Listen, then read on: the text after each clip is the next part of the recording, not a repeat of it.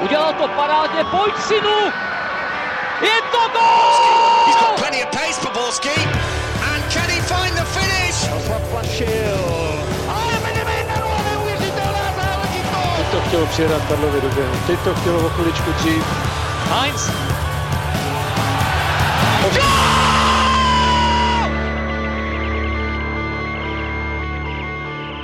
Dobrý den, vítáme vás u nového dílu Fotbal Focus podcastu. Ani jeden z velkých favoritů na titul a na poháry nevkročil do jarní části sezóny ideálně a jediná Sparta vyhrála a povedlo se jí vstřelit gól.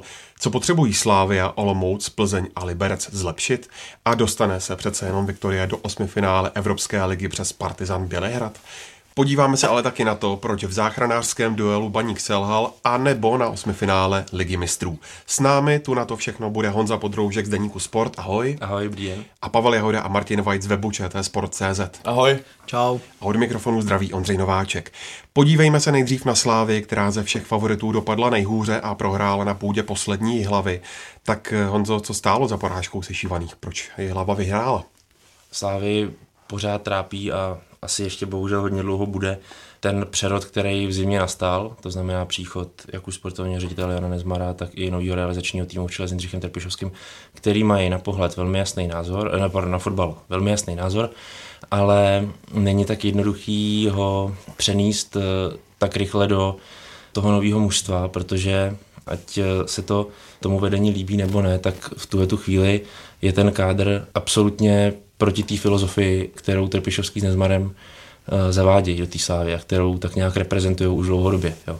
To znamená, pokud vám vypadne Jan Bořil na pravém beku, který je jednoznačný reprezentant té filozofie a víte, že by vám splnil tu roli na 100%, tak ale v tu chvíli, když vám vypadne, tak je nezastupitelný. Tak ten kádr je v tuhle tu chvíli děravý. To znamená, už vám vznikne problém a vy musíte slevovat ze svých nároků. A už ten fotbal vypadá trošku jinak. Už vypadá trošku třeba i zmateně dokonce.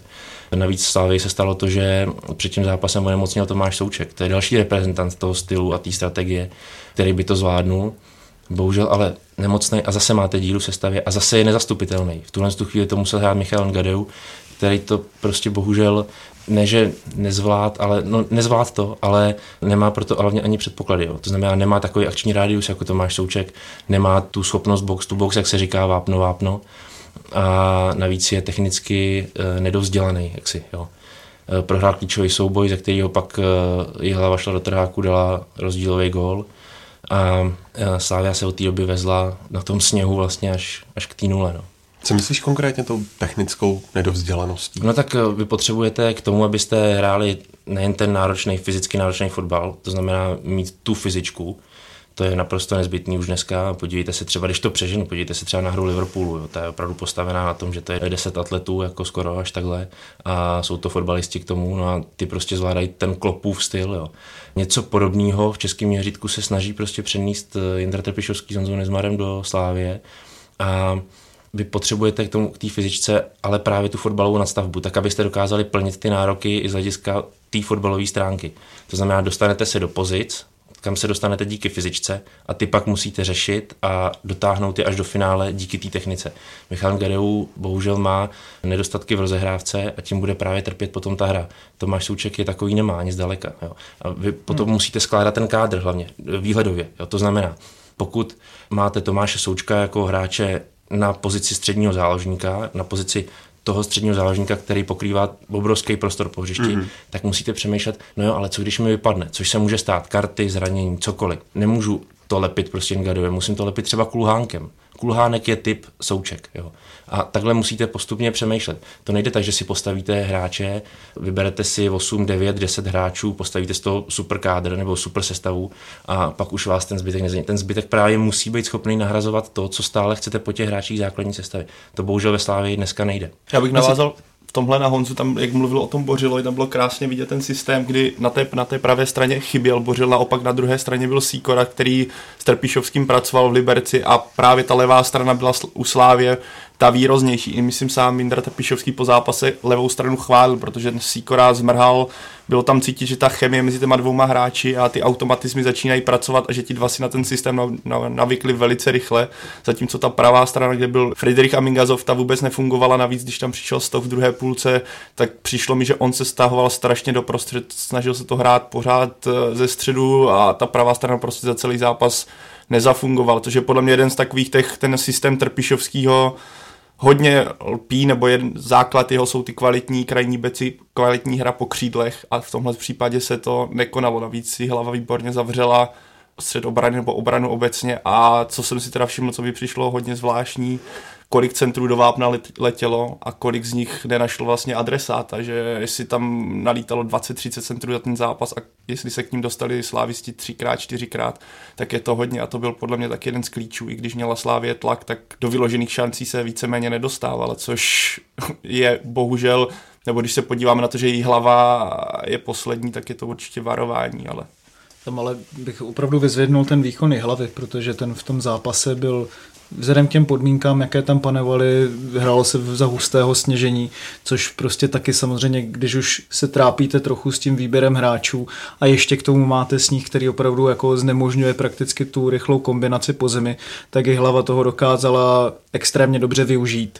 když v podstatě vypichovala ty kolmice, které tam třeba z rozehrávky ani vlastně moc nebyly, takže skvěle jako kompaktně bránila v bloku, vrhali se do střel, do centrů a do těch centrů vlastně ani skoro skoro, jak už říkal Pavel, nebylo potřeba se vrhat, protože každý prakticky centr nebo rohový kop byl strašně tristní, jako to, co tam Slávě předvedla z toho, to se nemůže počítat s tím, že jestliže chce hrát ze vzduchu, proto tam třeba dal Trpišovský škodu, předpokládám, a že předpokládal, že to je hlava zavře, tak eh, nemůže počítat moc s úspěchem. No. Probíráme sestavu. Eh, Trpišovský nechal na lavici velké letní posily a potenciální opory jako Danyho Stocha, Necida nebo je hromadu s Teclem. O čem to vypovídá, Martina? Já si myslím, že se Trpišovský snažil asi sázet na tu sehranost toho týmu a na nějakou jako kombinační schopnost toho týmu. Co se týče obrany, tak tam v podstatě neměl žádné jiné možnosti, protože ještě taky pokorný vlastně kromě toho eh, Součka vypadl kvůli viróze. Eh, v záloze vlastně vzhledem k tomu, jaké tam měl hráče, tak taky zase tolik různých jako kombinací tam on dělat nemohl na jednu stranu, na druhou stranu si myslím, že ta trojice těch útočníků byla vybrána špatně pro ten zápas. Nebo respektive myslím si, že je pro mě nepochopitelné, proč třeba Tecel který byl právě tím reprezentantem toho trpišovského stylu, nedostal za celý zápas eh, šanci. Chápu, že on je spíš hráč do protiútoku, ale přece jenom jako škoda, tam v podstatě neudělal žádný pohyb, nenavázal na sebe hráče, neudělal tam třeba díry v obraně, což by právě ten Tecel za nějakých správných pokynů mohl dělat, že tam by tam bylo víc pohybu.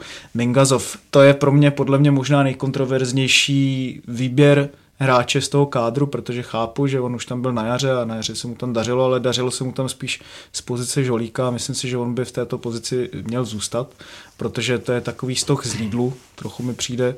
To je hráč, který není moc do kombinace, který je hodně jeden na jednoho a když vy posadíte hráče, jako je Dany, Stoch, eh, Necit a post, ostatní jako na lavičku a dáte tam místo něho hráče, kterému se podzim vůbec nevydařil, tak si musíte být sakra jistí, aby, aby vám to vyšlo a to opravdu Mingazov nepředvedl vůbec nic v tom zápase. Samozřejmě to bylo dané jako dalšími faktory, ale myslím si, že tohle to se opravdu vůbec nepovedlo a samozřejmě chápu, že Dany je třeba pomalejší, moc mu ten konec ani nevyšel, když on tam měl přijít a tvořit, že Stoch takový street fotbalista trochu, jako fotbalista pro YouTube. Včera jsme se tomu smáli s kamarádem, že je to takový eh, slovenský kvarezma, jo? jako on na něho se skvěle dívá, ale je naprosto neefektivní, což ukázal zatím i ve Slávi, bohužel. Takže chápu, že je to těžké tam vybírat pořádně, ale přece jenom tam šlo udělat třeba jiné věci. Protože třeba, když se podíváme na Gade a, a Hušbauera, to nejsou dva hráči, kteří by si dali dvě narážečky a hnedka toho frkli honem do kraje. Hromada teoreticky by toho byl schopný, bohužel zatím nedostal nikde, kde působil v České republice moc prostoru, takže uh, uvidíme, jak se to bude vyvíjet dál, ale je podle mě naprosto zřejmé, že zatím Trpišovský má docela velké problémy sestavit nějakou funkční jedenáctku. Je Mingazov toho z Lidlu, Honzo? musíte se nejdřív podívat na to, že Miroslav Stoch eh, není schopen plnit roli toho krajního hráče, tak jak si to představuje Jindřich Trpišovský s Janem Nezmarem. No. To je první předpoklad, nebo první problém, proč Miroslav Stoch nehraje v základní sestavě teďka pod Trpišovským. Má to jednoduchou příčinu, vůbec nezatahuje zpátky. Jo. To znamená, že se podíváte na jeho výkony v přípravě, já nevím, třeba v zápase proti Šachtěru Doněck, tak vidíte Eduarda Sobola na levém beku, který se tam trápí s dvouma spoluhráčema a Miroslav Stoch kráčí pěšky zpátky a sleduje to v takovém diváckém rytmu. Jako. A Stejně tak je tam několik dalších takových situací, kdy vůbec nedohrává obranné věci a ten úplný nejlepší plán, jak ho můžete i splnit a tak dále, jakým fotbalem se prezentovat je, aby ty hráči všichni v té 11 uměli jak útočit, tak i bránit. A pokud vám ten hráč z tohohle vypadává, z tohohle plánu, z, toho, z téhle strategii takhle zásadně, tak potom už vlastně to spěje k tomu, že skončí na té lavičce. U Mingazova je jakási spolehlivost nebo zodpovědnost větší, co se tohohle toho týče, ale samozřejmě pořád to není ideálně řešená pravá záloha. Samozřejmě v očích Trpišovského nebo Nezmara. To je samozřejmě pravda. Na druhou stranu, vy, byť oni to samozřejmě věděli celý dva měsíce, celou přípravu, tak vy zase nemůžete nakoupit do toho kádru 10-11 nových hráčů. To nejde, protože tím rozmlátíte kabinu na cucky. Jo. Jak chcete těm hráčům ostatním pak říkat, že vy tady sice jste byli dva, tři roky, titul, tohle, ale hrát teďka nebudete, to, to je totálně kontraproduktivní věc. To musí přicházet po vlnách nějakých, ať už menších nebo větších, různě, může to trvat půl roku, dva roky, prostě to je jedno, ale bude to přicházet po různých vlnách a bude se to různě takhle obměňovat a bude to zpět k tomu, co už potom eh, měl v té poslední fázi Trpišovský se svým realizákem eh, v Liberci. Jo. Tam už potom věděl, že má napravo prostě Mikulu, Kerbra, nebo napravo byl Bartol, Coufal. No. A tam už opravdu ten kádr byť třeba my si řekneme, jaký Mikula, jaký Hybš, no jo, jenže to jsou všechno hráči, který mu přesně do puntíku plní to, co on po nich chce. Potom ta hra tak vypadá. Vy se nesmíte dělat po jménech, to je totiž jako hrozně prvoplánový. Tak to je případ teďka Buchy, že jo, který v podstatě do té doby byl pro většinu fanoušků neznámý a najednou naskočil z základu, protože si myslím, že přesně do toho trpišovského systému zapadá a to je v podstatě asi důvod, nebo na to se musí asi fanoušci Slávě připravit, že teďka budou ty zápasy, kdy on, kdy se bude hledat nějaká, nějaké automatizmy, nějaká ta ideální základní sestava. Kdybychom vzali Stocha, kdyby třeba, jak říkáš, že neplní ty pokyny úplně ideálně, když vezmeme třeba Barcelonu, Messi taky se nevrací, ale kdyby byl Stoch tak efektivní, že by dával za zápas tři góly, na dva další nahrál, trošku nadsezeně, a potom by se nevracel, kdyby to tímto vynahradil, tak asi myslím, že se to dá jistým způsobem nějak opomenout, ale pokud, jak tady kluci říkali, se mu nedaří dát za, celou, za celé působení ve Slávi, nedal snad branku, jestli se nepletu. A i když nabízí takový ten technický kvarezmovský styl hry. Já, to, já ty, tyhle hráče mám rád, ale chápu prostě, pokud vám neplní ty vlastně úkoly, tak eh, je to vlastně kontraproduktivní ve finále, i když se na to krásně dívá. Když to mám shrnout, tak prostě ta sestava na mě působila pochopitelně, ale strašně kompromisně. A je, jako je to samozřejmě věc, se kterou Trpišovský bude bojovat, protože to je naprosto všechno pochopitelný, racionální, jak se při té tvorbě kádru v zimě rozhodovali, ale pak to bohužel dopadá občas tímhle s tím způsobem, že vlastně nikdo, koho oni tam vybrali, tak nesplňuje to, co, to, co po nich chtěli, což je potom hrozně špatně. No. Tak navíc Trpišovský podle mě s takovýmhle kádrem nikdy nepracoval, když vezmeme, vždycky měl, ano, měl nějaký kádr, ale tady máte spoustu hvězd, kterých se těžko zbavuje, respektive které se budou hůř posazovat, než když posadíte nějaké mladé kluky v Liberci nebo v Našiškově. Takže já jsem právě z tohohle pohledu jsem na to velice zvědavý, jestli, jak tady Honza říkal, bude spíš stavět na určitých typech hráčů, že ty hvězdy třeba to neplní ten systém ideálně, jak tohle bude vypadat v průběhu sezóny, kdyby se třeba teoreticky nedařilo tak, eh, jak třeba fanoušci a zejména fanoušci asi teďka čekají. No jasně, a to je další ještě prvek, co se Slávy týče, a ten se nesmí vůbec podceňovat, to je, že ten klub má poměrně dost angažovaný ty fanoušky, to znamená, vy eh, se nezodpovídáte pouze vedení klubu, ale zodpovídáte se opravdu v obrovské skupině fanoušků, kteří řeší, jestli do Slávě přichází Ondřej Kůdela, nebo když to přeženu Sergio Ramos, jako, no, jo, který prostě chtějí vidět, jako, že Slávě jede nějakou tou cestou velkých nákupů a ten velký sen prostě bude plněný a tak dál, anebo se to dělá takzvaně, tak říkajíc, jako v těch českých podmínkách a Bůh ví, co z toho bude. Jo. Tam musíte jenom věřit tomu, to je vlastně taková jako promluva k těm fanouškům nebo i k tomu vedení částečně, oni musí věřit tomu, koho si tam vzali, koho angažovali vlastně, komu dávají ty peníze a komu věřej teďka. A, a že věří vlastně i těm nositelům té strategie jo, a v jakém duchu oni promluvají, v jakém duchu oni pracují. Takže buď jim věříte a chcete je tam mít a chcete jim teda potom dát ten prostor a pochopit je hlavně, anebo je na začátku prostě sestřelíte za to, že eh, si nevezmou někoho slavného, největší hvězdu, já nevím, extra klasy nebo Eredivizí a radši si vezmou prostě kůdelu. No to je potom vlastně problém, který spočívá podle mě trošku v tom vedení, kde vidím, že to může dojít k nějaké rozpolcenosti, když třeba bude pár remíz, bude přesto jaro vidět, že se ten tým výkonnostně posunul o spoustu kroků dál, ale přesto tam bude přes léto potřebovat udělat nějaké změny, což se asi dá očekávat, že takhle nějak bude. A když například Martin Krop v rozhovoru řekne, že eh, nechce kupovat hráče za 2 miliony, ale podíváme se na to, jak fungovala Slávě doposavať, model Manchester City, kupování velkých hvězd, takže si myslím, že v tomhle tom může existovat určitá rozpolcenost. I teď vlastně na jaře řekli, že chtějí být jarním mistrem, takže si myslím, že tady vůbec jako nebude jednoduché mezi tady tímhle s tím manévrovat.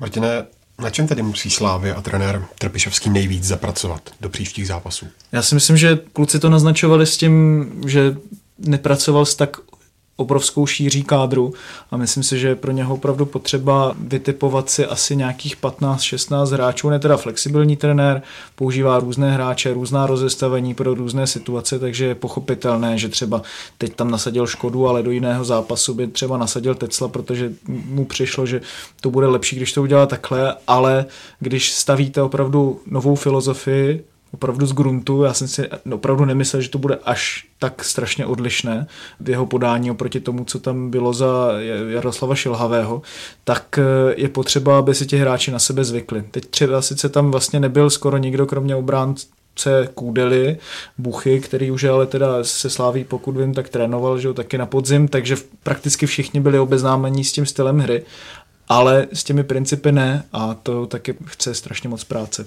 Trenér Trpišovský říkal, že to může trvat třeba měsíc, dva. Tak Honzo, co teď zbývá fanouškům věřit? No tak to vždycky, jako, jak, co chcete jiného, věřit a vlastně nepodělat se z toho, když budou prvotní neúspěchy. Tady se velký český klub, tradiční a navíc s velkou ekonomickou silou. To znamená, že má veškerý předpoklady pro to, aby se fakt pohnul směrem do té Evropy zásadním stylem se rozhodnul pro nějakou cestu, pro nějakou strategii. Většina fotbalových fanoušků nebo lidí, odborníků uh, si myslí, že to je cesta správná, byť já třeba mám názor takový, že žádná cesta není špatná, jo, existuje jich milion k úspěchu prostě, jo, opravdu lze dojít tomu úspěchu jakýmkoliv způsobem, ale tohle je třeba atraktivní způsob, jak k němu dojít a tak si myslím, že by byla jako škoda i třeba pro ten český fotbal obecně, aby se rovnou někdo, kdo se opravdu snaží o něco takového progresivního, aby rovnou dostal ťavku za to, že prohrajete v hlavě 1-0. Jasně, že to je ostuda, jo? jasně, že to není dobrý výsledek, to přece nikdo ani neobhajuje, ale je to jakýsi směr, který teprve musí dozrát, který je to práce prostě. Pro ty fanoušky v Slávě podle mě v tomhle bodě musí být pozitivní, nebo bych to vnímal, jako kdybych byl fanoušek Slávě, bych vnímal pozitivně, že ten systém nebo ta změna jde vidět na tom hřišti, že to není takový to plácání do větru, my chceme hrát totální fotbal, my chceme hrát ofenzivně, my chceme něco, ale i při té, v té hlavě, kde byl ten sníh, bylo to strašně těžký pro ten, pro ten styl fotbalu, který Slávia chce praktikovat, tak i tam byly ty prvky znát a byl to první mistrovský zápas, kdy i sami hráči před tím po soustředění a před začátkem jara říkali, hele, není to pořád uh, ideální. Už Bauer jsem říkal, je to na 60%, ale právě i těch 60% už v současnosti jde vidět. A pokud s tímhle se dokáží smířit fanoušci Slávy, že se právě prohraje se v hlavě, ale si je to tam vidět, tak si, třeba si můžou říct, nebo řekl bych si OK, za měsíc může ta Slávě hrát krásný fotbal, který navíc bude účinný a bude se vyhrávat a bude se na to koukat velice dobře, jak se koukalo na Liberec, kdy o zápase, kdy tam Kerber nasypal hetrik, se mluvilo strašně dlouho, nevím teďka s kým to bylo, ale vím, že o tom mluvil v podstatě každý, jak hrál Liberec atraktivní fotbal a jak to bylo pohledný. Bylo se bloncem. Tak, takže to už si vždycky nepamatuju, co bylo minulý kolo. Ale přesně tohle jsou, podle mě na tomhle by měli fanoušci Slávy lpít teďka ne na tom, že přesně se buchlo s hlavou, protože i ten zápas byl určitě prostě tím specifický, spousty atributy byl specifický, takže nedělal bych se s toho těžkou hlavu teďka. No já si myslím, že pro ty fanoušky Slávy teda bude hlavní, aby ten progres opravdu viděli Podle mě právě mně už přišlo, je že vidět. jako v té hlavě to tolik jako moc nebylo vidět, no, bohužel. Samozřejmě kvůli tomu, jak jsem říkal, že tam hodně sněžilo a všechno, ale bylo to prostě pořád pomalý, bylo tam hodně nakopávaných míčů a mě by teda osobně vlastně zajímalo, jako s jak daleko sáhlou revolucí v tom herním stylu vlastně Trpišovský počítá, protože když si vezmeme vlastně Liberec, tak to bylo hodně přímočarý. U těch středních záložníků to nezůstávalo moc dlouho ty balony, všechno šlo přes kraje, kdežto si myslím, že u té Slávě on bude vnímat, že tam si může v rámci České ligy dovolit mnohem víc z hlediska těch záložníků, že může být tvořivější, že to může víc vystavit na těch rychlých přihlávkách, na rychlé kombinace. A on už dokázal v druholigových podmínkách na Žižkově, že tady tohohle z toho jeho tým je schopen, takže mě by hodně zajímalo, jestli jde opravdu i o asi, asi ano, vzhledem k tomu, že tam třeba přišel Bucha, ale potom jsou tam další hráči, kteří si myslím, že v té záloze tady tohohle z toho stylu, jak už jsem říkal, Ngade a Wushbauer asi úplně, i když Wushbauer to dokázal ve Spartě, ale měl tam taky jinou pozici. Takže prostě je tam spousta takových otazníků, který jako já si nedovedu teďka úplně uspořádat v hlavě. No. Ale to je přesně ono, o čem, jste, o čem jsme se tady bavili na začátku, že ta sestava se v podstatě pořád nějak tvoří, chyběly ty, ať už ten souček, ať už chyběl pokorný hráči, kteří pravděpodobně asi největší pravděpodobností budou klíčoví pro ten systém, takže zatím se mi to úplně nechce hodnotit, že říct tak nebo tak, protože si myslím, že až se najde ta ideální sestava, která by měla předvádět ten očekávaný styl, tak v ten moment se můžeme říct, jo, funguje to nebo nefunguje, ale zatím je to v jistém přerodu, který podle mě, já jakožto zastánce, který má rád ofenzivní styl hry, kvituji. Mimochodem úplně poslední věc k bloku Slávy. A jak je možné, Honzo, že to Jindřichu Trpišovskému na hlavě prostě nejde dlouhodobě? To se vůbec nedá vysvětlit. To je nevysvětlitelná věc prostě, no. Je Já si myslím, že by měl před zápasy v hlavě vypisovat nějaké prémie, ať už je to bečka do kabiny nebo prase, jak se vypisuje na vesnicích, tak třeba by to pomohlo. no. Jihlavský Ježek ten bodne.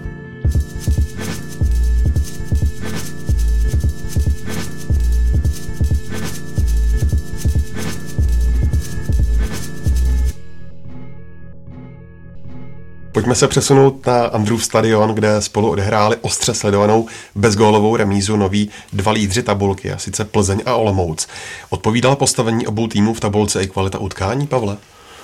Uh, Já si myslím, že ano. Jako bylo vidět, že oba týmy si uvědomí důležitost toho zápasu a do jisté míry to bylo takticky svázané utkání. Na druhou stranu, kdybych, kdybych to porovnal mm, s týmy z nižších pater, tak bylo znát, že oba týmy praktikují nějaký technický styl hry, snaží se kombinovat. Zejména u Sigmy to bylo hodně výrazné, že v prvním poločase Plzeň hodně zatlačila a byla tam patrná ta, ten rukopis trenéra Jilka, vysoké napadání, rychlá kombinace, rychlý přechod. Na druhou stranu, co byl obrovský problém Olomouce, z kterého se nevymanila za celý zápas, byla finálová fáze, kdy to byl místy taková Barcelona určitého období, kdy to byla taková ta ťukačka před vápnem, ale šance v podstatě žádná, že nebyla tam žádná překvapivá průniková přihrávka, nic takového. To by třeba přišlo u Plzně v druhém poločase nebo obecně v tom zápase, že sice ona hrála, mně přišlo občas pro mě až překvapivě dosti pasivně, ale když už se teda dostala do útoku, tak to,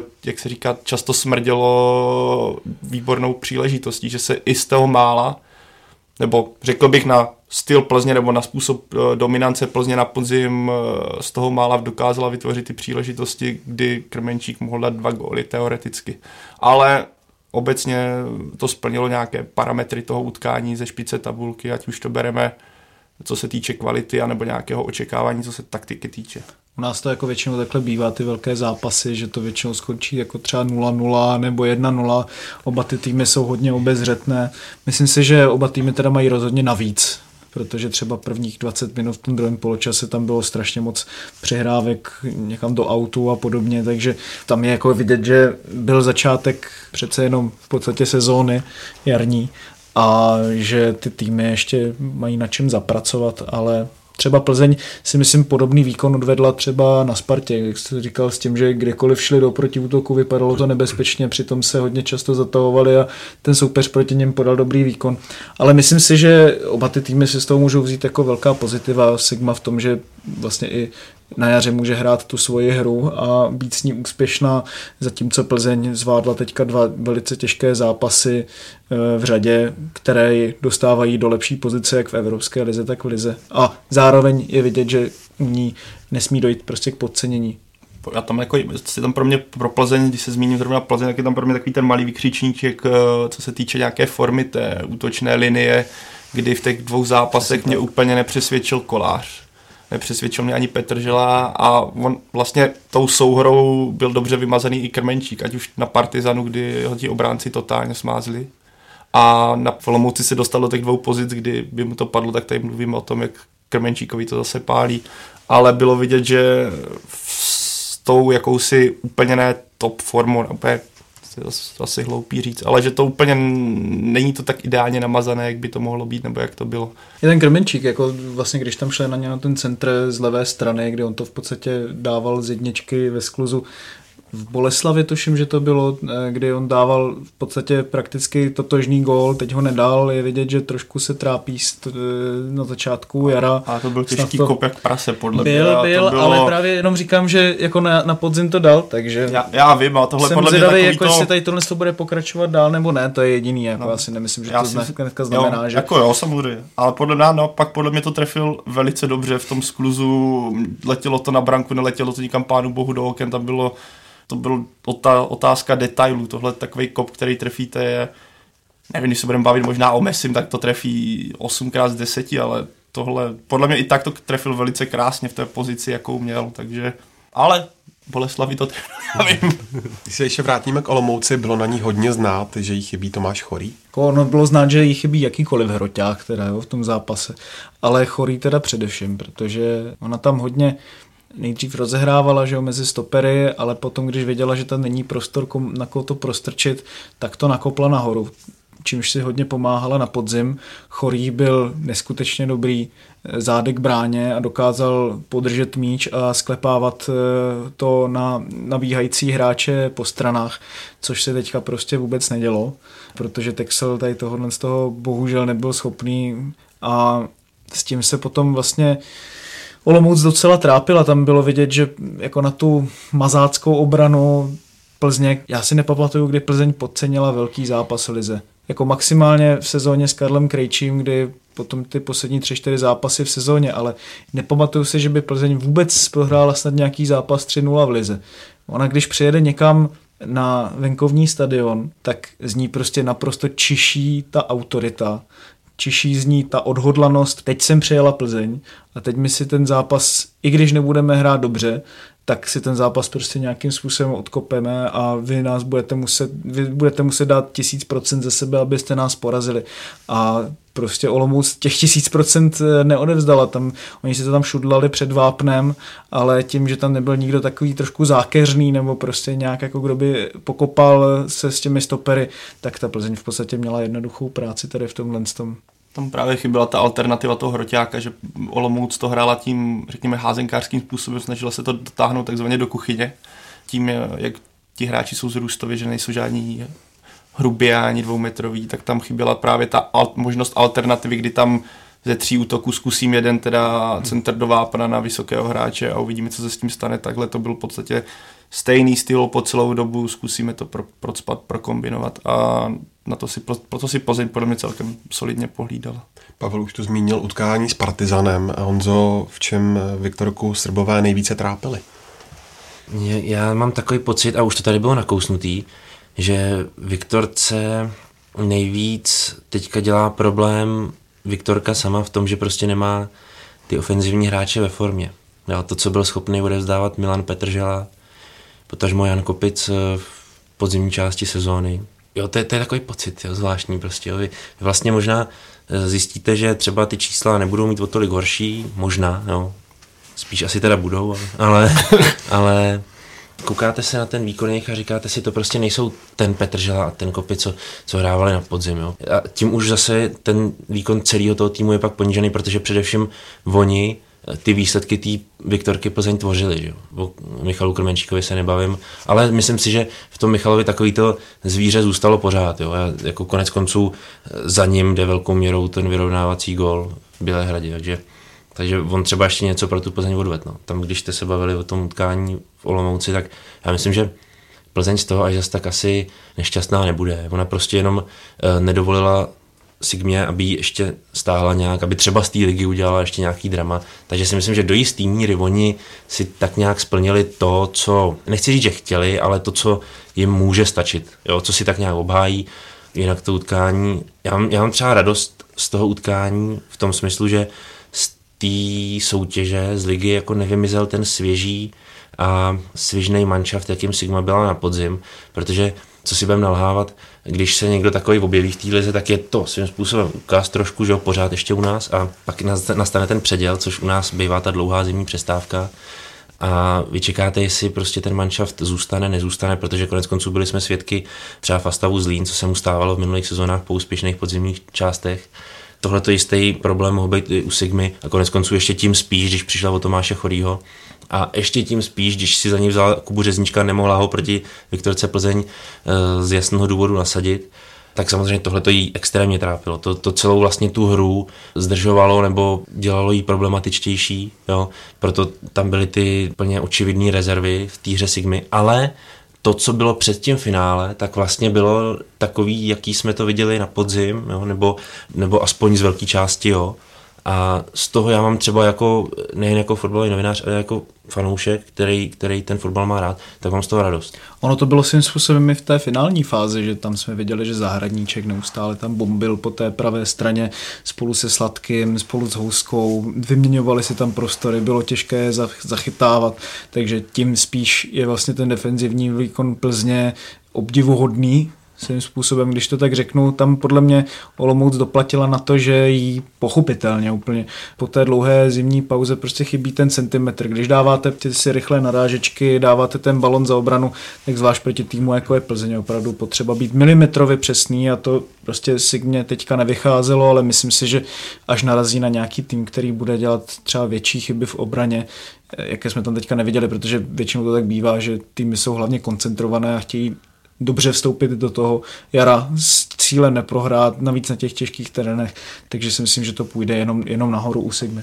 Já jsem právě v Plzni, když se vrátím ještě k Plzni, tak já jsem zvědavý, jak právě teďka předvedou se doma, protože teďka to byly takové dvě zápasy, kdy se hrálo venku a Plzeň si podle mě splnila to, co potřebovala, teda uhrála ty remízy, navíc Bělehradě remízu 1-1, která je velice cená. Ale jsem právě v té formě, jak už jsme tady říkali, Honza teďka říkal, co, jak bude ta útočná fáze vypadat doma, kde Plzeň je vždycky silnější, fanoušci očekávají mnohem ofenzivnější styl hry a na tohle jsem skutečně zvědavý, jestli tady ta trojce hráčů, ty křídla, Kopic, Petržela, jak jsme si jsme říkali, tak jestli dokáží navázat na ten podzim, nebo budou pokračovat v tom, co ukázali teďka na začátku jara, kdy to není úplně ideální. A jestli bych někoho z Plzně měl třeba vypíchnout, kdo podle mě si drží vysoký standard stále, tak Radim Řezník, který dal hmm. ten gól a on je neuvěřitelně. To je takový ten přesně ten typ toho pravého beka, který by mohl být třeba ve Slávi, kdy on lítá po té pravé straně a myslím si, že za, po tom zranění, co on měl pár sezon zpátky, nevím, jak je to dlouho, tak šel, udělal obrovský progres a je na radost se na něj koukat, protože co on tam dokáže na tom pravém křídle. Jak on do chvíle je vepředu, najdete ho ve vápně za chvilku brání, tak to je velice sympatické. Myslím si, že je docela příznačný, že jsme za celou dobu, co se bavíme o Plzně, nezmínili Hořavo s Rošovským, protože oni jsou taky v podstatě těch venkovních zápasech tradičně už několikátou sezónu v řadě nevýrazní. A to je problém, který se teďka akorát sešel tím, že to bylo ve dvou jarních zápasech venkovních v řadě velkých, tak ale tohle to už Plzeň trápilo dřív. Třeba pivarník to loni na Slávy skvěle vyřešil tím, že k ním postavil hromadu. Hráče, který je, nechci říct, kovaný defenzivní záložník, ale dokáže rychle rozdávat balony, ale pokrýt hodně prostoru a zase taky přesně ten balon rozdávat a vybojovávat ho. Tak, aby Hrošovský měl čas a prostor na ty svoje křižné pasy za obranu, aby Hořava mohl v podstatě se soustředit na to rozdávat ty míče a být ten špilmachr. Tohle to v Plzni a touží chybí x sezon, chybí prostě nějaký klasičtější defenzivní záložník. Ona ho většinu nepotřebuje, takže proto si taky myslím, že v domácích zápasech jí to třeba tolik netrápí, že tam dokáže víc dominovat, ale v těch venkovních tohle je v podstatě jediný velký problém, který já vnímám, kromě teda té třeba pomalejší obrany. Je na místě Nervozita fanoušků a postoupí Viktorka přes Partizan? Je nervozita, jestli z výsledku, tak myslím, že ne zatím, protože si Plzeň splnila to, co měla.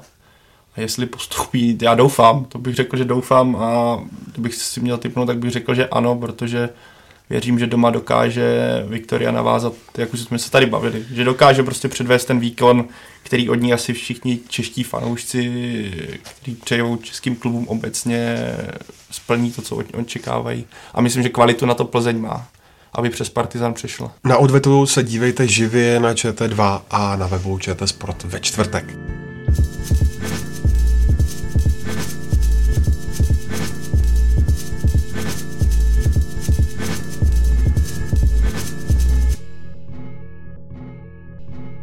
Sparta jako jediná z první pětky dala v prvním jarním kole gól a vyhrála.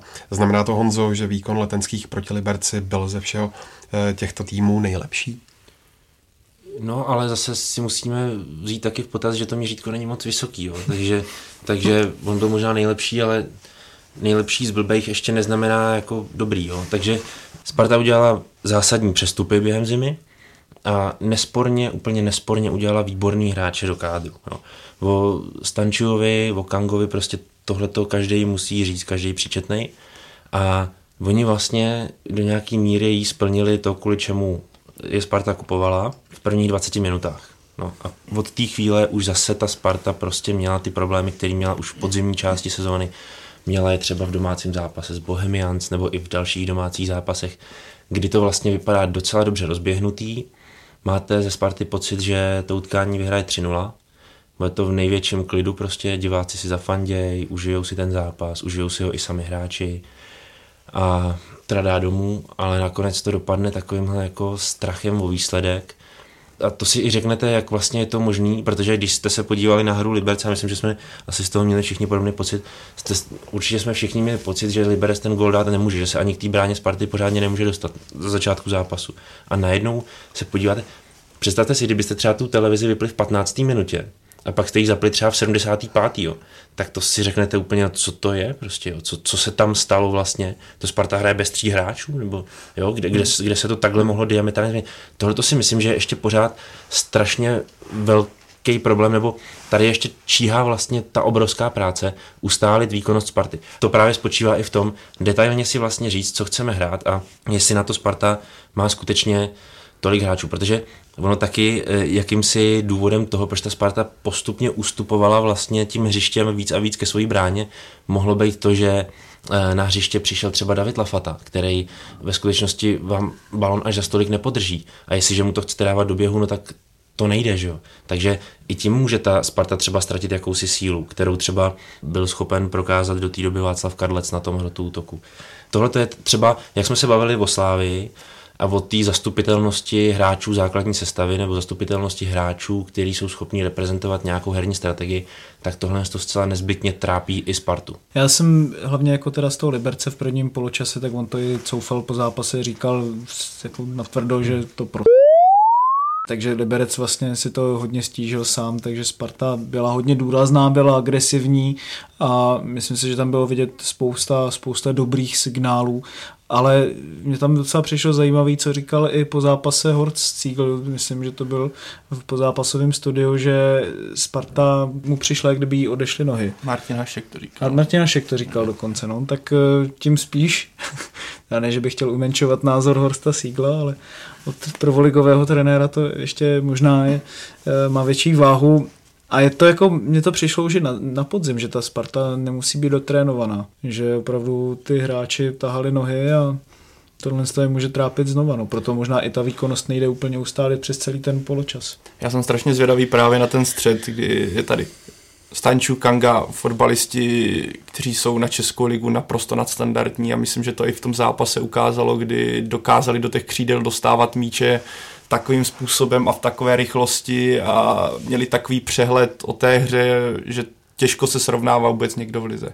Na druhou stranu, jedné věci, co jsem si všiml, a doufám, že jsem to neviděl blbě, když jsem dělal po noční, po olympijské, zejména Kanga a Stanču jsou velice podobní v tom smyslu, že chtějí hrát pořád s míčem a myslím, že měl zrovna balon Nica, byla jedna, jeden moment a najednou se mezi stopery objevil jak Kanga, tak Stanču a byl tam zata, zatažený i Mavuba. Tím pádem se naprosto vylidnil střed, kdyby řeknu, kdyby tam byl na Mavuba Kanga a Stanču by zůstal někde uprostřed, aby si s ním mohl někdo dát balon, OK, ale najednou se objevil prostor, kdy se tam nadspala celý, celý střed hřiště a co dál? Stopeři se roztáhnou do, do šíře, křídla taky, ale ten prostor kdy Sparta chce stavět podle mě tím systémem, tou, jak já říkám, trpasličí zálohou, musí hrát kombinační fotbal, jak jsem mluvil o Manchesteru City, ale nepouštím balon, rychlý pressing, prostě jsem co nejvíc na balonu.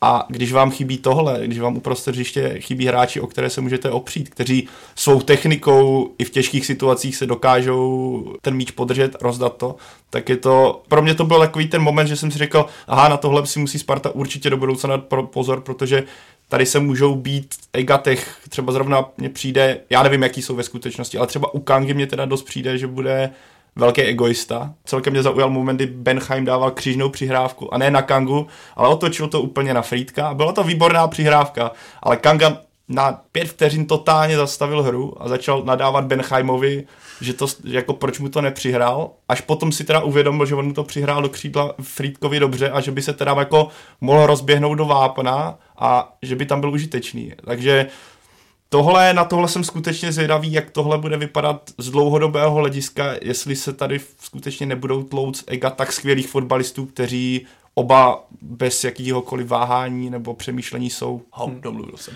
To bylo vidět i u té penalty, že? kdy si v podstatě suverénně vzal míč Kanga na, na penaltu. Byl teda určený podle Stramačonyho, ale Davida Lafatu podstatě jednu z naprosto ústředních postav té kabiny, té staré gardy, dá se říct, spartianské, to hodně rozlítilo teda.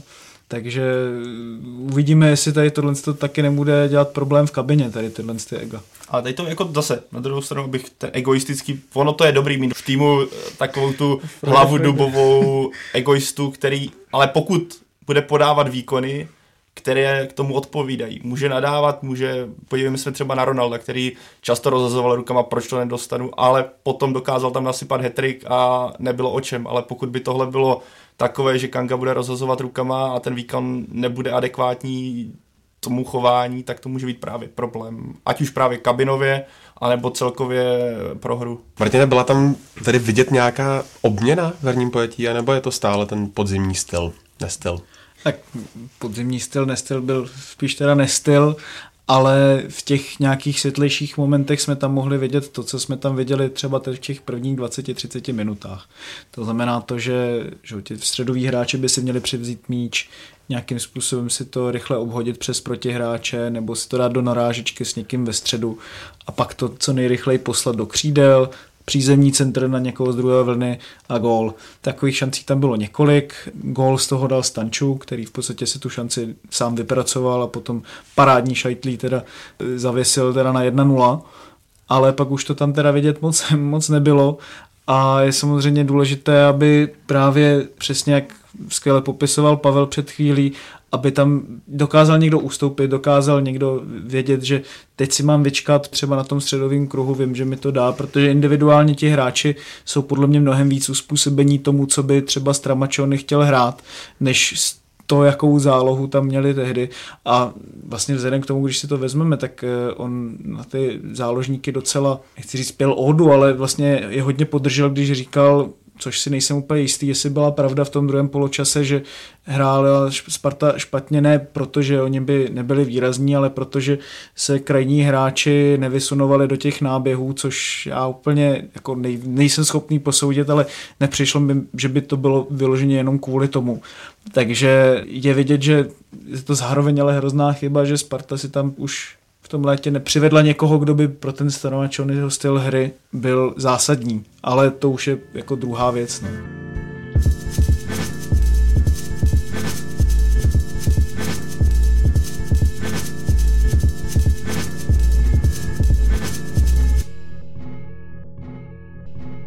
No a zastavit se musíme také na druhém konci tabulky. Od baníkovského obrození se taky čekalo hodně, ale hned první klíčový zápas o záchranu proti Slovácku skončil hodně neslavně.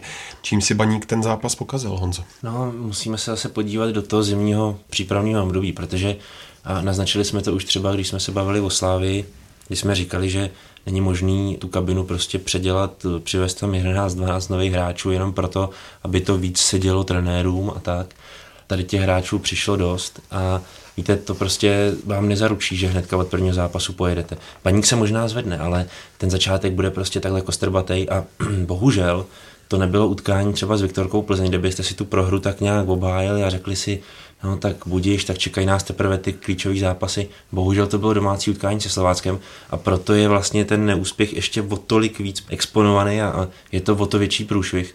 A teďka jde jenom o to, aby ten baník vlastně ustál ten tlak, který na sebe teďka tou prohrou vytvořil.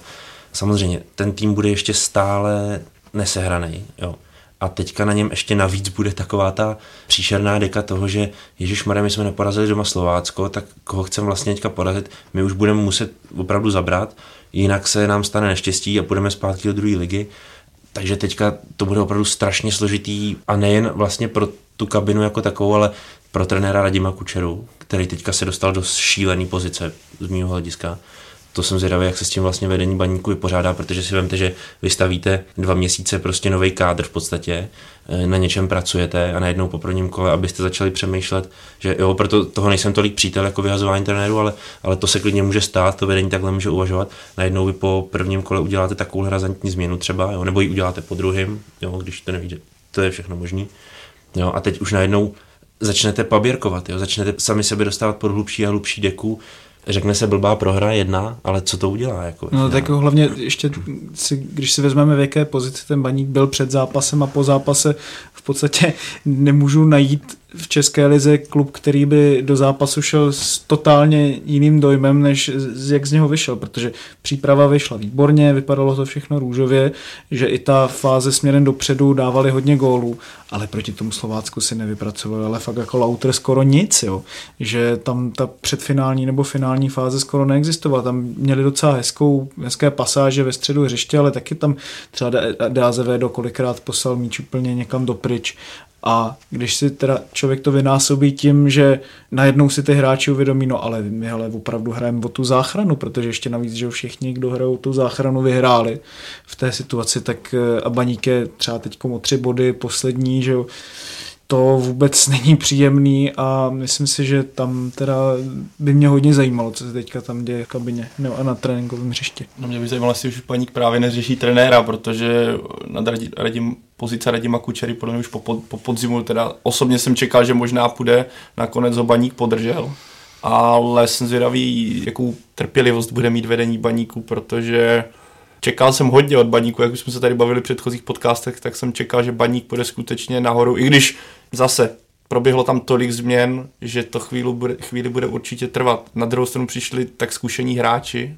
že nebylo to nákup nějakých mladých kluků, kteří jsou talentovaní a měli by přinést něco. Naopak mě přišly ty nákupy takové, že očekávali okamžitý efekt na tom hřišti a prohrát se Slováckem doma je, to je, jak on zaříkal, to je tak tvrdý direkt, že by mě vůbec nepřekvapilo, že by se to třeba Radim Kučera už nezvedl a skončil by po druhém kole, pokud se nevyhne. By to... Jak tomu to řeknu, jako byla by to z mého hlediska obrovská chyba, jo. Protože jestliže ten klub toho trenéra podrží prostě přes celou zimní hmm. přestávku, hmm.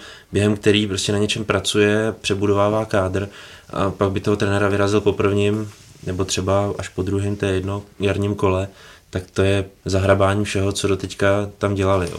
To, to prostě musíte vědět. Jestli, jestli s tím trénerem chcete pracovat, tak to musíte vědět už zimě a jestli nechcete, tak stejně tak. No. To za prvý a za druhý, jakože i když fanoušci asi nebudou úplně naladění stoprocentně za Radimem Kučerou, tak on je navázaný že, na Milana Varoše, který se ho tam v podstatě prosadil, pokud jako, jsou ty zprávy pravdivé.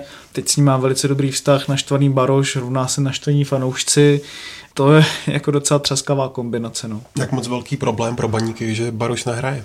Tak myslím si, že ne až tak strašně zásadní vzhledem k tomu, že Poznar prokázal v zimě, že pořád v sobě má nějaké střelecké pudy a dokázal to i teď v tom zápase, kdy dal gól, dokázal se tam nejrychleji zorientovat a bude velice důležitý v tom vápně. Tam si myslím, že hlavně spíš problém jako je v tom, že ti hráči se prakticky neznají že, na tom hřišti a když tam máte neexistující souhru v nějaké útočné třetině, tak tam můžete mít třeba čtyři baroše, ale pořád to bude vlastně problém. No. Co jsem četl některé zprávy, tak na Poznara, ačkoliv eh, ten zápas prý odjezdil, tak říkajíc pozadku se nebývalé bučelo. Nevíte, co zatím stálo? To úplně nevím, ale řekl bych, že Poznar není prostě miláčkem davů z toho důvodu, že prostě to není nějaký e, fotbalový přeborník. Jako.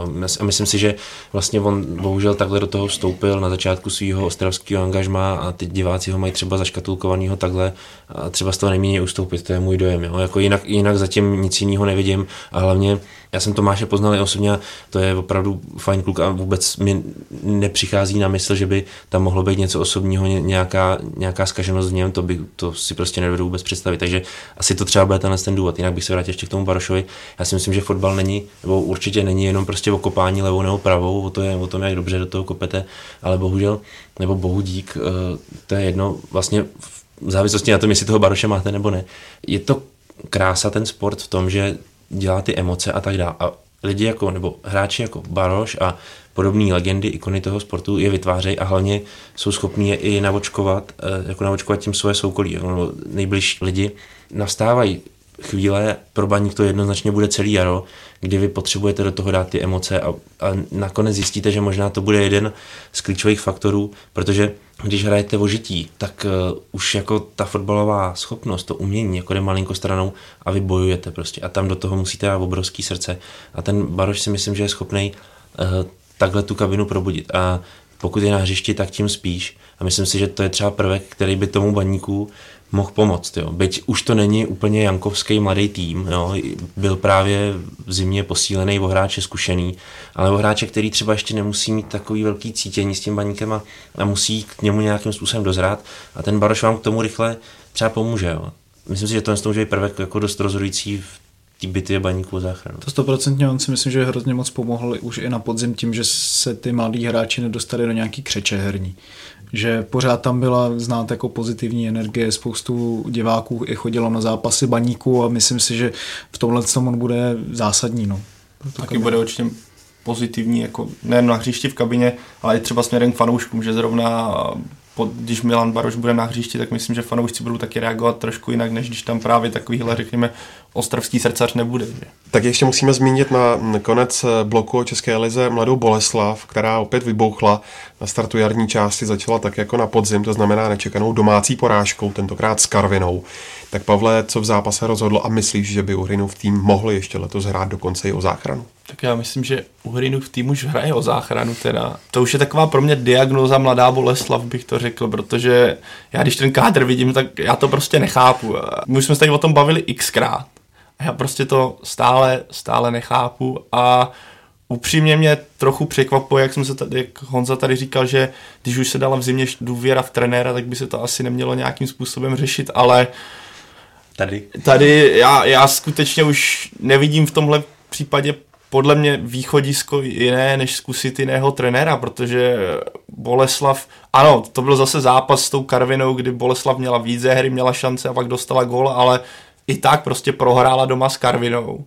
A tohle už mně přijde, že je to tak zralé na impuls novým trenérem nějakým, protože Dušan Uhrin podle mě na podzim nedokázal to, že s tím týmem nebo vytvoří něco nadstandardního a nepřijde mi, že by se to mělo zlepšovat. Četl jsem kritiku na rozhočí z jeho strany po zápase, četl jsem samozřejmě kritiku i na hru, ale byl to zase takový, takový výrok myšmaš, trošku alibi a obecně a já nevím už, já už fakt, já Boleslav už prostě nevím, co. Já mám takový pocit, že tady u Boleslavy a zase bych asi z toho uh, vytrhnul trenéra Dušana Hurina. Já si myslím, že ani tady by to nepomohlo. Ať prostě vedení vydrží, ať ho nevyhazuje, protože si myslím, že Boleslav trápí takový syndrom jako jablonec zhruba. Hmm. To znamená, ty hráči prostě s tím městem vůbec nejsou v žádný jako souvislost, vůbec s ním nežijou, nemají k tomu vůbec žádný vztah. Je to prostě tak, že většina z nich je z Prahy, po tréninku sednou do auta, vrátí se zpátky domů do Prahy,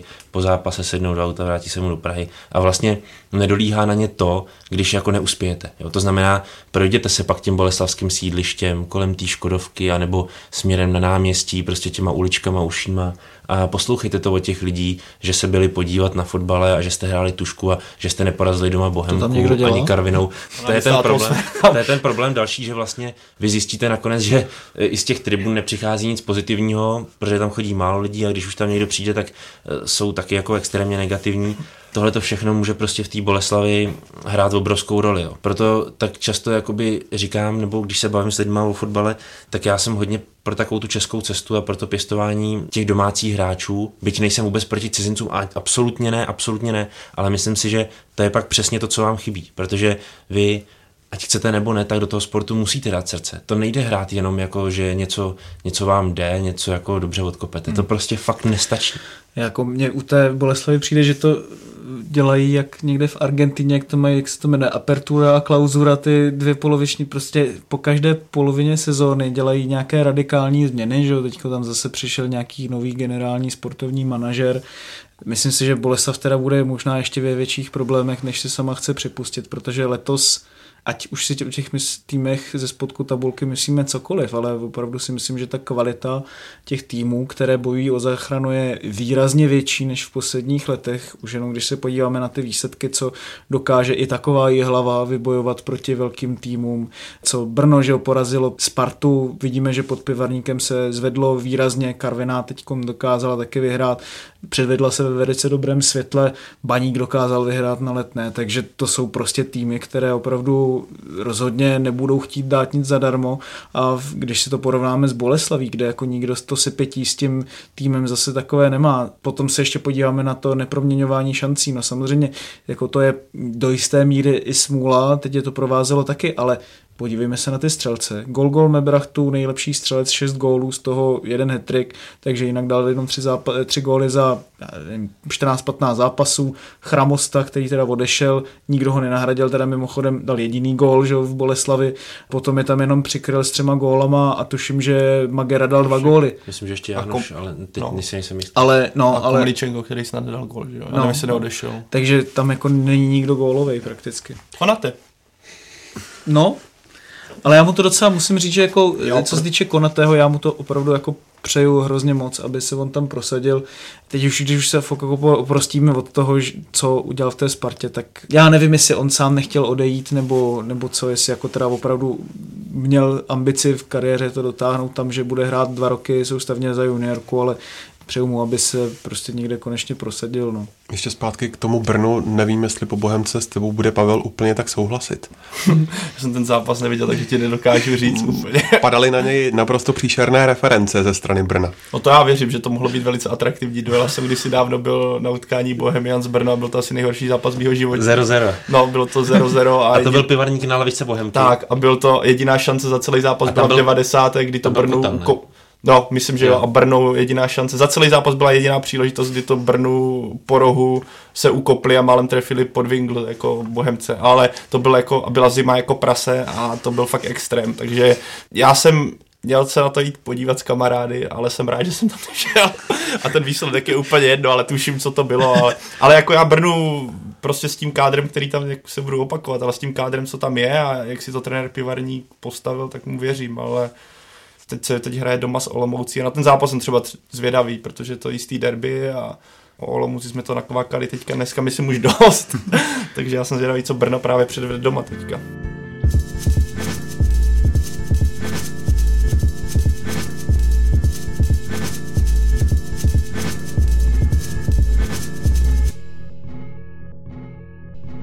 Tak ještě pojďme na skok do ligy mistrů, která odstartovala velkými duely Realu s Paris Saint-Germain a Juventusu s Tottenhamem. Honzo, který z obou soubojů tě zaujal víc a proč? Nejvíc mě zaujal Liverpool na portu. Hm. Hezky, pěkně, rychle. Pojďme dál. který mě zaujal? Ne, jako, mám o tom něco říct. Jako, Řekni. Jako z toho všeho, co jsi vyjmenoval, uh, jednoznačně uh, prostě Liverpool, který si nevyjmenoval. Ale to je jedno. Já jako jsem opravdu fanouškem toho fotbalu, který se Liverpool snaží hrát. A myslím si dokonce, že kdyby byla větší náročnost anebo nějaká větší důraz skladený na tu obranou fázi Liverpoolu, tak je z něj dneska možná nejlepší tým Evropy. Jako, protože to, co jsou schopní předvádět Sadio Mané, uh, Mohamed Salah a další hráči jako ofenzivy Liverpoolu, tak to si myslím, to už se rovná skoro prostě opravdu těm úplným top špičkám jako a je to zase jenom o té práci a je to o té vášni taky, kterou do toho ten Liverpool je schopný dát, Jürgen Klopp. Já jsem přesvědčený o tom, že ty hráči pod ním jsou schopní za něj umřít prostě na tom hřišti. Myslím si, že tahle ta provázanost tam takhle funguje. Funguje prostě Anfield Road, fungují uh, mechanismy jako, uh, že my prostě jdeme toho soupeře přestřílet, nás to baví, prostě my si to užíváme a to je z toho Liverpoolu tak patrný, že jako sledovat jeho fotbal mi přijde jako nej, nejlepší způsob trávení e, večera, když ho nemůžete trávit jinak, tak takhle. to bych dal skoro na tričko, ale, ale s tím Salahem máš, pro, já, podle mě on je hodně velký srdcař. Bylo to, si asi pamatuju třeba, jak Egypt se vlastně zachránil mistrovství světa snad tou penaltou a když oni inkasovali v 86. jak on to emotivně prožíval, že tam kopal do trávy po té inkasované brance, je na něm vidět, že to bude takový ten zanícený hráč. A když právě bude, budete mít v kabině Klopa, který chtěl bych zažít někdy trenéra jeho k charizmatu a jeho přístupu, navíc Anfield Road, navíc anglický fotbal.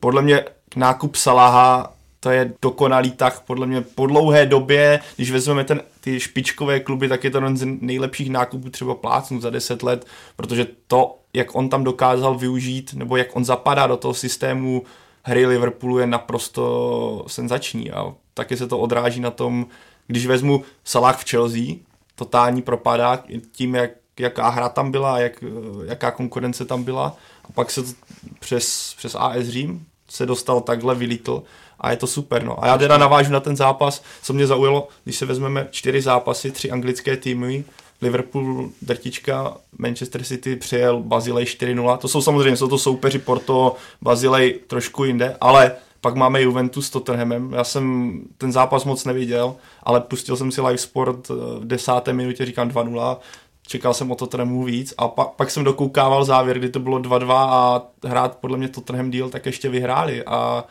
tohle je ukazatel podle mě, jak anglická liga v téhle sezóně je v lize mistrů strašně silná a jsem na, když to vezmeme tři roky zpátky, padali vždycky ve studiích před zápasy ligy mistrů otázka, a proč ta anglická liga, proč ty anglické týmy takhle v té lize mistrů hoří a co zatím je. A když to vezmu teďka, tak by mě překvapilo, kdyby minimálně anglický tým jeden nebylo ve finále, možná oba. Ale tohle, tohle mě třeba zaujalo, tady tyhle tři ten body. Tottenham letos v Evropě je naprosto obdivuhodný, co, co dokázal zatím, protože jako, nebo na hřišti Juventusu se dostat z dvougólového prohrávání a potom v podstatě opanovat těch dalších 70 minut prakticky. Samozřejmě Juventus tam mohl jít 3-1, že kdyby Higuain pro, proměnil penaltu, bylo by to jiný, jasně, ale stejně Tottenham tam prokázal znova, co jsem říkal u té Plzně, tak to je vidět teďka je strašně na tom Tottenhamu, že když si srovnám třeba derby s Arsenálem, který bylo před deseti rokama, jak ten tým působil tehdy, on to říkal i Christian Eriksen, že když prostě přišel do toho Tottenhamu, prohrávali, já nevím, 2-0, 3-0, každý vypnul, skončilo to 0-5, teďka mohlo to skončit klidně taky 4-0, 5-0, prostě kdyby to bylo před pár sezónama, ale ne, ten tým je neuvěřitelným způsobem jako vyměněný pod tím pokčetínem. A tady je prostě vidět i ta dlouhodobá práce, že tomu věřili, co jsme se bavili o těch českých týmech, skončili v první sezóně šestí, já jsem si říkal, no tak ten tam vyhoří stejně jako ti ostatní trenéři před ním. Nebyl to zas nějak strašně pohledný fotbal pod ním ještě ke všemu, ale na rozdíl od toho, co tam to ten dělal do té doby, že neustále vyhazoval trenéry, měnil hráče, tak teď tomu trenéru vydal prostor, nekupovali nějaké drahé vězdy a teď je z toho to, co, to, co z toho je a opravdu jako v hlavě musím zatleskat uh, Tottenhamu, i když to fanoušek naživo nikdy neudělal. Fanoušek Arsenalu tleská. Je, ty jsi vlastně fanoušek Arsenalu, to ti muselo jít blbě přesto to. Tady vyschlo v krku. Když... Ale já jako Tottenham schválím snad jako žádný jiný klub v kotku. Ale mně se strašně líbí, jak, že oni dávají prostor mladým angličanům, což když to vezmeme, co je schopný nakoupit ty ostatní týmy a pak tam vylízají, teďka nevím, kdo tam hraje na tom, Trippier je, je Angli... Trippier je pravý. No, no, pak je tam Dyer, že jo, Kane, Dele, ale to jsou prostě kluci, kteří pár let zpátky nikdo nedá, neznal, teďka jsou, teďka jsou to hvězdy a já, já nevím, psalo se o to, to nemůže, tam není, ty hráči nejsou tak skvěle placení. Já třeba tajně doufám, že to nerozprodají v létě, protože já doufám, že jo. No, já, jakož to nezaujatý, tak bych ten tým chtěl vidět minimálně ještě rok pospolu, protože doplněný třeba o dalšího hráče, protože ten kádr s tím trenérem má obrovský potenciál a jestli nevyhrají letos tu ligu mistrů, tak pokud by to udrželi a rozšířili by se ten kádr, protože já si myslím, že jeden problém teda Tottenham, co mně přijde, že ten kádr není dostatečně široký z pohledu, když vypadne Harry Kane, tak uh, Jorente úplně není podle mě alternativa tak vysokého charakteru. Jsem třeba zvědavý na Lukase Mouru, který podle mě to je skoro skrádež z PSG za ty peníze, pokud teda potvrdí ty předpoklady, co on má a co dokázal v tom PSG, když hrával. Teďka nehrával, takže já, ale za tu, za tu cenu to byl super nákup Tottenhamu. Takže pro mě Tottenham je strašně příjemný, nebo překvapení ne, ale příjemný tým, na který se taky kouká velice dobře, jak na Liverpool. Ještě jenom teda jednou větu, aby, abychom, na to, abychom na to nezapomněli, tak to, že Real dokázal přepnout ty obrátky na tak vysokou úroveň v podstatě z ničeho. Je to vlastně jako svým způsobem strašně líbí, že ty hráči jsou takové superhvězdy, které to už mají tak jako v té noze, že si řeknou, hele, tak teďka prostě zapneme a ten tým porazíme. A je to vidět na, nejlíp, nejlíp jako na Marcelovi, který třeba, já nevím, proti Chichonu nebo eh, já nevím, Alavéši propadne, je na vystřídání, je hodně kritizovaný a pak podá výkon takovou hodný těch nejvyšších, nejvyšších parametrů to je podle mě vlastně strašně jako hezký. No. no a svoje první zápasy odehraje tenhle týden taky druhá polovina osmi finalistů. Chelsea přivítá Barcelonu. Myslíš, Martine, že se oba týmy v sezóně nachází v největším útlumu a kdo by z toho mohl profitovat? Kdyby se z ní zeptal před dvěma týdnama, tak eh, bych ti řekl, že asi se Chelsea nachází v největším útlumu jednoznačně za poslední třeba rok a půl nebo dva. Ale tím, že teďka si myslím, že si tam asi to hodně v kabině vyříkali, nebo Conte našel nějaký trochu jiný recept, tak eh, proti West Bromu, samozřejmě proti Halu jsou to týmy druhého nebo třetího ranku, ale eh, Hazard si myslím, že je v neuvěřitelné formě teďka v posledních těch zápasech, i když se Chelsea jakoby nedařilo tolik, tak eh, on může klidně prostě zvrátit zápas sám jako málo který jiný hráč a myslím si, že Chelsea bude vyhovovat určitě to, jakým způsobem Barcelona teď není podle mě vůbec eh, ve stoprocentní formě. I když teďka vyhrála 2-0, tuším, že to bylo v Eibaru, tak eh, ten Eibar mně přišel prostě rovnocený soupeř v tom zápase. Že Barcelona dělala podobné chyby jako v posledních asi čtyřech ligových zápasech, kde to z její strany vůbec nebylo dobrý. Akorát za to nikdo jako pořádně nepotrestal dostatečně nevraceli se pořádně, nebylo tam dostatek náběhu, ale třeba to, co tam předváděl jako Messi zase, to prostě, já se na to strašně těším, musím říct, jako Messi versus Hazard, protože opravdu je potenciál, že ty dva hráči budou teďka úplně na nejvyšší úrovni, kor, když vlastně to srovnáme s tím zbytkem týmu, kterému se tolik nedaří, takže jsem na to zvědavý. A samozřejmě to zase bude takový, je to v podstatě taková ta první velká, dá se říct, jako rivalita v tom evropském fotbale, protože Chelsea jako vždycky dokáže hrát ten úplně opačný fotbal jako Barcelona teď si myslím, že uvidíme to samé. Tak se dívejte teďka v úterý večer živě na ČT2A web ČT eh, Když se podíváme na další dvojzápasy, tak nás čeká duel Bayernu s Bešiktašem, Šachtar hostí AS Řím a Sevilla se postaví proti Manchester United, tak eh, kde čekáte největší zaváhání favorita? Tady se můžeme říct, že pokud bychom měli favorizovat AS Řím, tím, že je to třetí tým italské ligy a je z italské ligy, zatímco Šachtar je z, z ukrajinské, tak bychom mohli říct, že AS Řím je velký favorit, ale mě AS Řím zatím téhle sezóně vůbec nepřesvědčil. Uh, ať už to je styl hry, forma hráčů a dalších x faktorů, takže tady by mě vůbec nepřekvapilo, kdyby, jestli se teďka hraje doma, hraje Šachtar doma první zápas, takže by tam klidně ukrajinský tým vyhrál o dva góly a AS bylo v háji, protože ne, nelíbí se mi AS Dream současně. Když si vzpomenu, jak hrála na Chelsea, AS jak hrálo na Chelsea a Rinjiko tam dal po krásné přihrávce z půlky gól, který to bylo něco fantastického a tam Římani hráli na krásný fotbal ofenzivní a od té doby to šlo rapidně dolů. Takže tohle a vůbec by mě nepřekvapilo, kdyby Manchester tam předvedl nevím co. To je pro mě tým, který má v sobě takovou kvalitu, až předvádí nekvalitu.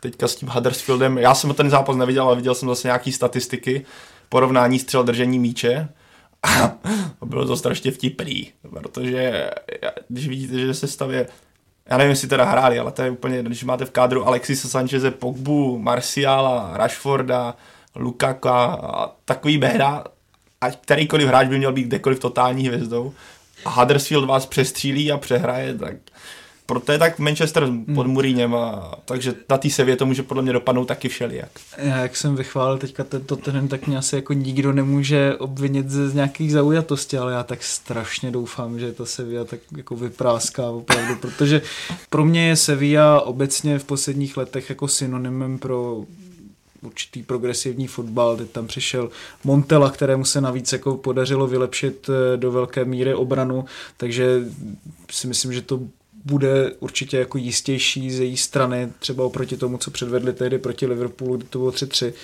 Teďka se hodně zvedli, dokázali i v poháru dvakrát vlastně porazit Atletico Madrid. Manchester je možná úplně nejhorší tým na světě z ohledu, s pohledem na to jako cena výkon. Jo, to je asi nejhorší tým na světě, bych řekl. Ale přesto zůstávám zastáncem Joseho Mourinha, možná jako jeden z mála už. Podle mě to je trenér, který je synonymem úspěchu plného a dokázal ve fotbale takové věci, že je to na klobouk dolů a to, co momentálně předvádí z Manchester United je těžce pod úroveň, ale ještě pořád to neznamená, že třeba jednou výhledově se něco nezmění. Taky otázka je o nějaký trpělivosti a důvěře. Já myslím, že trenéři jako Jose Mourinho se nevyhazují, takže... Těžko se vyhazují, nebo těžko, finančně. ale pokud jako dostane nějakou důvěru a čas, tak si myslím, že to všechno jako si možná sedne, no, protože Manchester prostě prodělal po odchodu Alexe Fergusona takový šok, prostě gigantický, který se ani nečekal, že se z toho ještě pořád líže, no a pořád se čeká, kdy se z toho vylíže definitivně, no. Mourinho, jak říkáš, klobouček dolů, jako to, co dokázal, byl v podstatě takový ten gene, trenér, který ovlivnil jistou generaci a tím, jako má, on má charisma, jako něm v podstatě každý hráč skoro mluví jako pozitivně, to, to mu nikdy nebudu upírat a je to taková továrna na, na úspěchy, ale prostě osobně si myslím, a já jsem Manchester United nikdy moc neměl rád, ale zase jsem ho uznával. Ale s tím kádrem si myslím, že by se tam daleko víc hodil nějaký progresivní trenér, který podle mě bys to z té, jak říkáš, ten, z té kvality dokázal vytěžit daleko víc. Ale zase na druhou stranu nepochybuju, že Manchester United i s tím fotbalem, co hraje, může vyhrát ligu, ligu mistrů a všechno okolo, ale nebude hrát tak krásný fotbal, který podle mě může s tím týmem. Co ne, jasně no, tak jako když si vezmeme, že Mourinho snad si jako nepamatuju, kdy naposledy skončil v evropském poháru někde dřív než v semifinále, hmm. což je taky neuvěřitelná statistika, takže určitě je možný, že se dostane dál a je stoprocentně favorit, ale kdo ví. On je jakýmsi zastáncem té účelovosti, že jo, kterou on asi jako v sobě je jejím nositelem a to umí předvádět vlastně na konec konců vyhrát ligu mistrů sportem a s Interem Milan tohle, co ukazuje. Jo. Tak to je z dnešního Fotbal Focus podcastu vše. Já vám moc děkuji, pánové, že jste si udělali čas a vám posluchačům, že jste nás doposlouchali až sem. Pokud máte chuť si pustit další díly, tak nás najdete na adrese čtsport.cz a nebo můžete využít podcastových aplikací na mobilních telefonech, kam se vám každý nový díl automaticky stáhne. A najdete nás taky na Soundcloudu, v iTunes nebo na YouTube. Mějte se pěkně.